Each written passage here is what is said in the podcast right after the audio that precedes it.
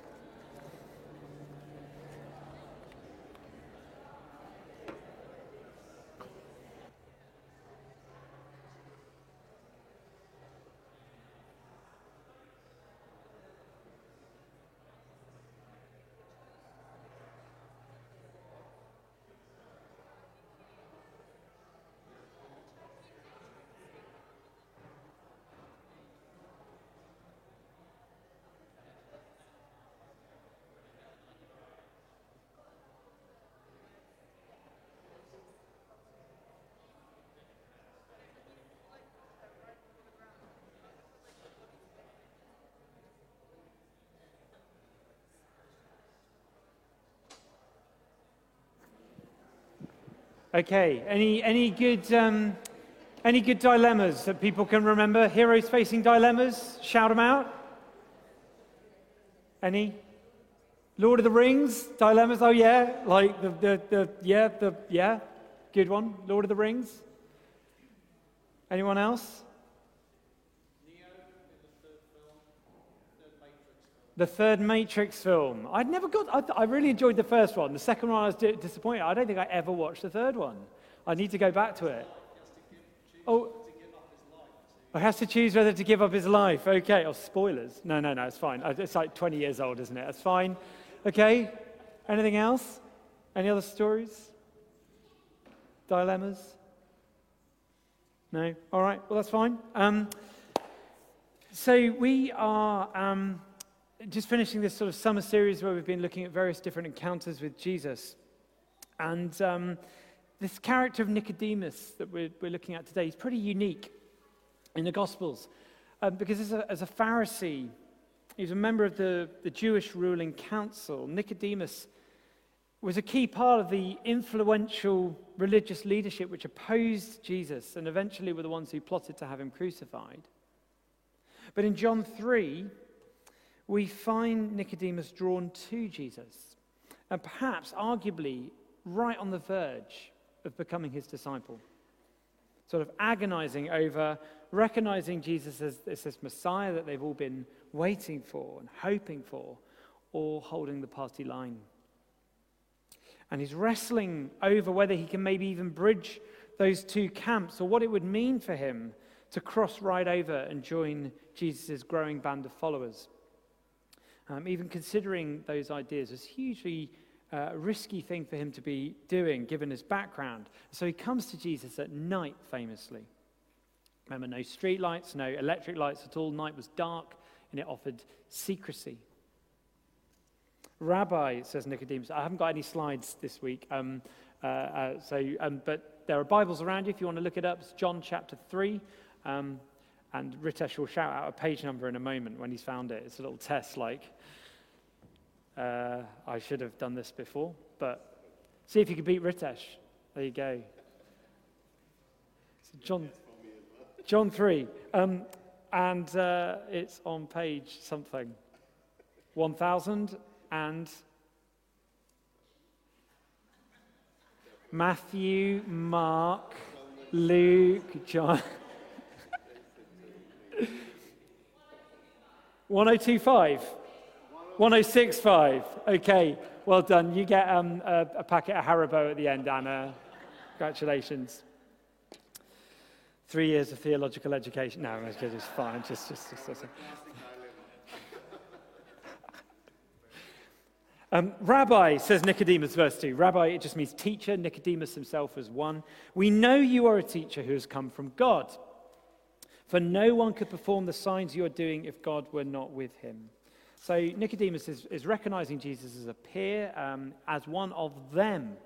Uh, he, he's a religious leader, but he's got this clear anointing and power which could only come from heaven. That's Nicodemus's um, conclusion. It's quite a compliment from a man of his status uh, to say that about Jesus. But Jesus shrugs it off. He goes straight for the jugular. Verse 3 Very truly I tell you, no one can see the kingdom of God unless they are born again. Or born from above is another way of translating that. So here's the thing. So being a Pharisee was all about birth. It was a, it was a family thing. Right back in the Old Testament, um, the, the, the role of the priests fell to a particular tribe of uh, Israel, the Levites. And this connection between bloodline and position was passed right down through to the religious leaders of Jesus' time. And it's uh, clear from Nicodemus' response that he's taking Jesus' challenge literally, or at least he's playing it that way. Surely someone can't enter a second time into their mother's womb to be born, he says, verse 4. And even if he realizes Jesus isn't speaking literally, Nicodemus is coming at this from a kind of an earthly point of view, uh, sort of a, an earthly family perspective, which is, which is huge because he's come to uh, Jesus looking to build bridges, and Jesus is saying, Well, you need to start again. You need to be born again into a whole other family. A family is everything that Nicodemus has, it's the basis for everything that he is. To his understanding, this is like Jesus saying, as he does to another man later on, leave everything, leave everything and follow me. Now, we don't carry that same perspective as Nicodemus. We, we get, of course, that Jesus was not talking about a literal second physical birth. But this idea of being born again does kind of carry some sort of baggage in our world today.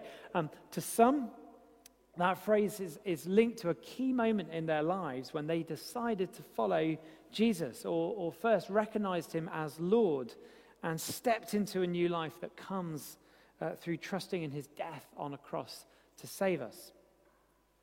For others, it has connotations of sort of certain types of Christians, usually of the dangerously radical sort, you know.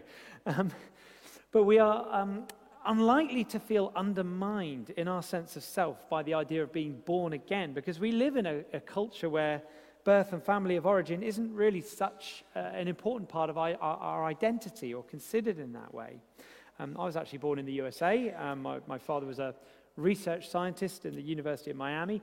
Um, I was only there for four weeks before my family moved back to Cambridge. It was June uh, 1981, if you remember what that was like. We went from 35 degrees on Miami Beach to snow in June in Cambridge, um, in East Anglia. Maybe uh, some of you were there to remember that. But, but despite being born there, I've never really considered myself American in any, in any way. I was alarmed to discover a few years ago that the American authorities might have a different take on that. Um, but it's all okay, apparently. We're good. Um, and in fact, we live in an era, um, whether you think it's for good or ill, where we are encouraged to self define. You know, birth uh, and family and biology mean very little. Your authentic self is whoever you choose it to be. So it's hard for us to relate to how radical a proposition this was to Nicodemus. In fact, being born again, you could argue, would be a metaphor that would fit quite well with the mainstream ideology today. Except, of course, Jesus was talking about something completely different here. He wasn't talking about biology or family or place of origin. He was talking about a spiritual reality. He was talking about a new spiritual birth, starting again spiritually despite what the, the Pharisees, in fact, Israel as general, in general, were looking for rescue from the oppressive Roman occupiers and restoration of the kingdom of Israel, Jesus was talking about a different sort of kingdom, a spiritual kingdom, a new spiritual birth into a new spiritual kingdom. And what Jesus talked about as the kingdom of God or the kingdom of heaven is not something that maps onto a physical territory or onto national boundaries. It's a, an ongoing, growing, insurgent movement of his disciples that would transcend national and ethnic boundaries, people of every tongue, tribe, and nation, which very quickly became a community of people living as foreigners in their host cultures doing life in the way of Jesus, their first allegiance to Him. A kingdom of light and life and love in a world of darkness and death and disconnection. You know, this idea of Israel as a nation was idolized by the religious leaders like Nicodemus. But God had something bigger in mind. Jesus wanted people to stop putting their hope in earthly structures, nations, and institutions, and to be born into a different kind of family, a new kingdom with a new hope, a new purpose. And I wonder what that it is that we put our hope in today. Maybe it's not a national ideal, although, you know, a referendum was arguably carried out and won on that basis just a few years ago in this country. But does anyone really believe that the answer to all our problems lies in a more clearly defined national identity or borders? It's more likely that we put our hope in political ideology. You know, that's more likely to be the idol today than religious ideology. You know, and please don't hear me wrong, it's really important that Christians are engaged in politics and carry a really strong vocation in bringing Jesus' kingdom uh, to bear through their party. But a red government or a blue one or a yellow one or even a green one will not solve all our problems. All that our hearts most long for will not be achieved by the right, the right election result or even the right end to a war or conflict. The problem is the human heart, the rest is just symptoms. Jesus offers a new heart, a new birth into a new family, a family that lives in that kind of tension of the now but not yet, the unfinished story of Jesus' victory over sin and death and evil and suffering. Working in the light of his salvation to see his kingdom invade our broken world in a thousand ways, both uh, big and small. That's what it means to be born again by water and the Spirit. That's what the new birth of baptism symbolizes. And it's good news for us today, it's good news for us in eternity. So, what can we take from this as our summer holiday comes towards an end, as we prepare for a new term and a new year, at least in the academic sense? September always feels like the new year to me. I guess it's because I've always worked in education one way or another. Um, but yeah, a new year. So, in John 3, Nicodemus faces this dilemma in coming to Jesus. Um, even though Jesus scolds him for not understanding what he's talking about at first, I think he gets the message in the end. And he realizes that he's, he's got this choice before him.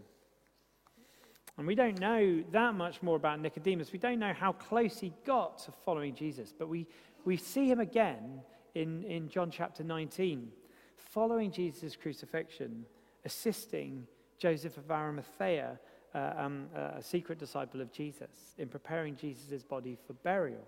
So it was clear that he honored him and expressed his worship for him in that way in the end.